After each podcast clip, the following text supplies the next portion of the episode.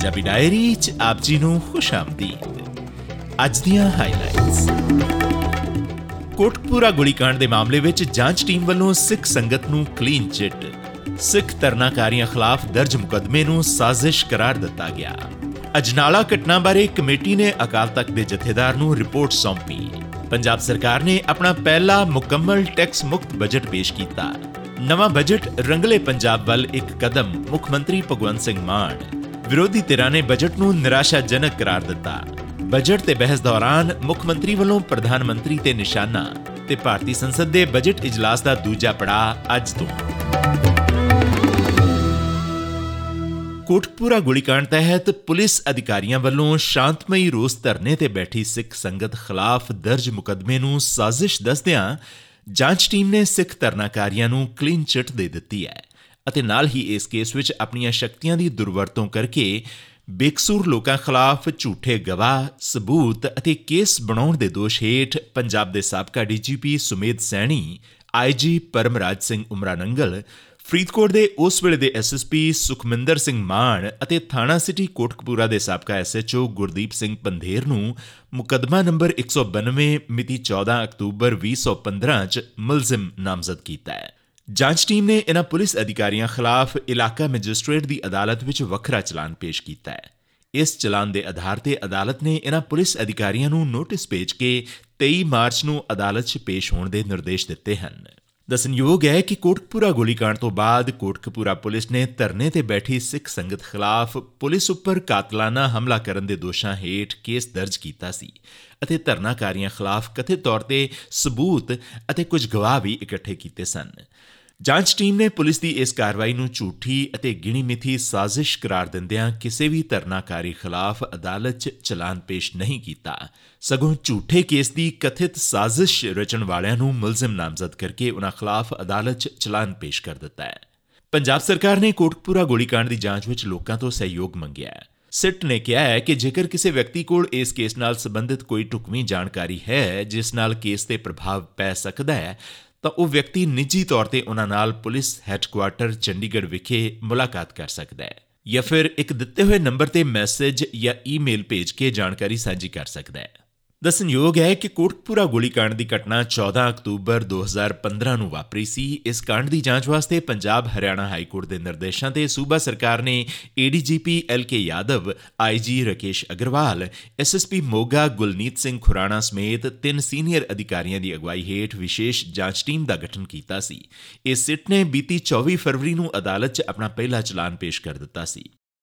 ਇਸੇ ਦੌਰਾਨ ਧਰਨਿਆਂ, ਰੋਸ ਪ੍ਰਦਰਸ਼ਨਾਂ ਅਤੇ ਝਗੜਿਆਂ ਵਾਲੀਆਂ ਥਾਵਾਂ ਤੇ ਸ੍ਰੀ ਗੁਰੂ ਗ੍ਰੰਥ ਸਾਹਿਬ ਜੀ ਦੇ ਪਾਵਨ ਸਰੂਪ ਲੈ ਕੇ ਜਾਣ ਦੇ ਮਾਮਲੇ ਸੰਬੰਧੀ ਸ੍ਰੀ ਅਕਾਲ ਤਖਤ ਵੱਲੋਂ ਕਾਇਮ 15 ਮੈਂਬਰੀ ਕਮੇਟੀ ਨੇ ਆਪਣੀ ਰਿਪੋਰਟ ਸ੍ਰੀ ਅਕਾਲ ਤਖਤ ਦੇ ਜਥੇਦਾਰ ਗਿਆਨੀ ਹਰਪ੍ਰੀਤ ਸਿੰਘ ਨੂੰ ਸੌਂਪ ਦਿੱਤੀ ਹੈ। ਰਿਪੋਰਟ ਬਾਰੇ ਅਗਲਾ ਫੈਸਲਾ ਹੁਣ ਪੰਜ ਸਿੰਘ ਸਹਿਬਾਨ ਵੱਲੋਂ ਕੀਤਾ ਜਾਏਗਾ। ਇਹ ਰਿਪੋਰਟ ਕਮੇਟੀ ਦੇ ਕੋਆਰਡੀਨੇਟਰ ਅਤੇ ਅਕਾਲੀ ਆਗੂ ਕਰਨੈਲ ਸਿੰਘ ਪੀਰ ਮੁਹੰਮਦ ਵੱਲੋਂ ਬੀਤੇ ਦਿਨ ਸ੍ਰੀ ਅਕਾਲ ਤਖਤ ਸਕੱਤਰੇਤ ਵਿਖੇ ਜਥੇਦਾਰ ਗਿਆਨੀ ਹਰਪ੍ਰੀਤ ਸਿੰਘ ਨੂੰ ਸੌਂਪੀ ਗਈ।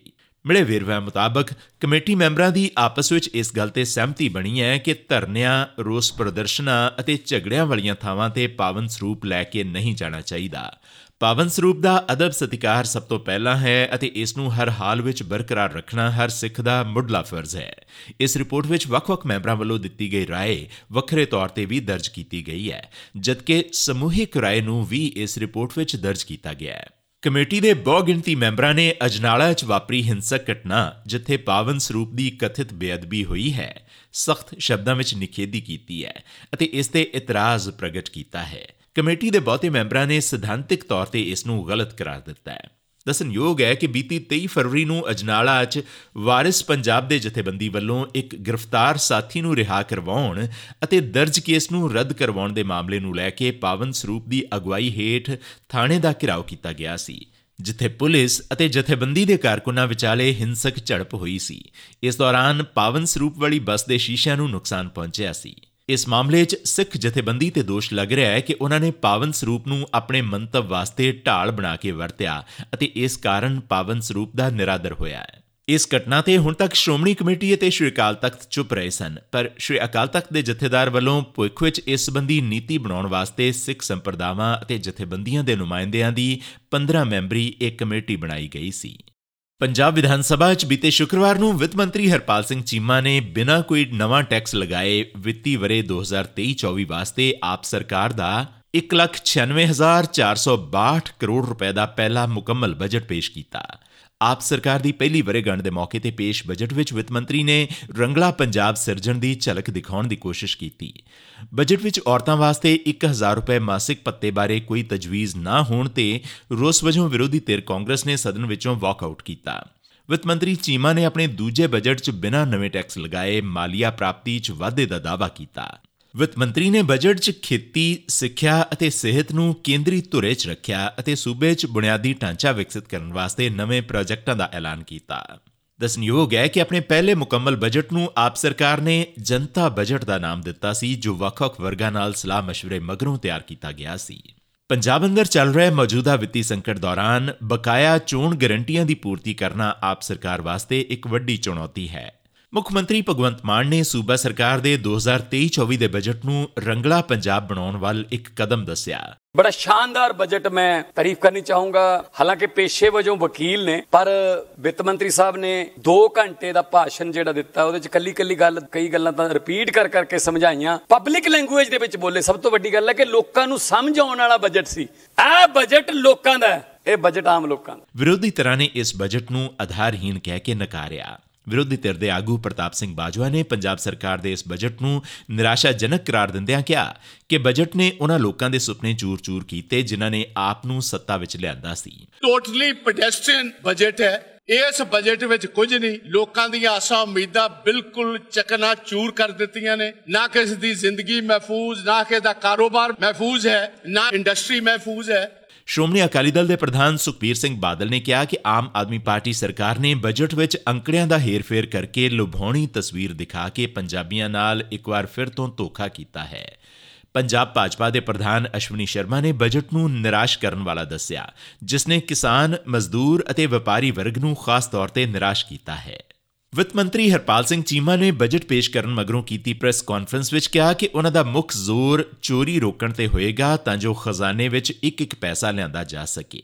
ਉਹਨਾਂ ਦਾਅਵਾ ਕੀਤਾ ਕਿ ਟੈਕਸ ਚੋਰੀ ਰੋਕੇ ਜਾਣ ਨਾਲ ਇੱਕ ਸਾਲ ਵਿੱਚ 205 ਕਰੋੜ ਰੁਪਏ ਖਜ਼ਾਨੇ ਵਿੱਚ ਆਏ ਹਨ।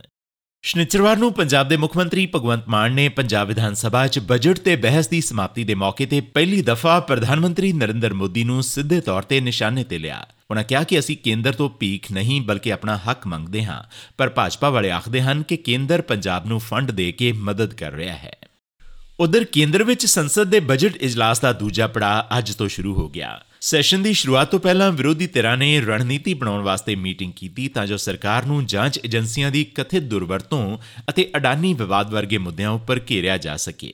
ਕਾਂਗਰਸ ਪ੍ਰਧਾਨ ਮਲਿਕ ਅਰਜੁਨ ਖੜਗੇ ਦੇ ਦਫ਼ਤਰ 'ਚ ਹੋਈ ਇਸ ਮੀਟਿੰਗ ਵਿੱਚ ਕਈ ਪਾਰਟੀਆਂ ਦੇ ਆਗੂਆਂ ਨੇ ਹਾਜ਼ਰੀ ਭਰੀ। ਇਸੀ ਅੱਜ ਦੀ ਪੰਜਾਬੀ ਡਾਇਰੀ, ਤੁਹਾਡਾ ਦਿਨ ਸ਼ੁਭ ਰਵੇ। ਹੁਣ ਇਜਾਜ਼ਤ ਦਿਓ।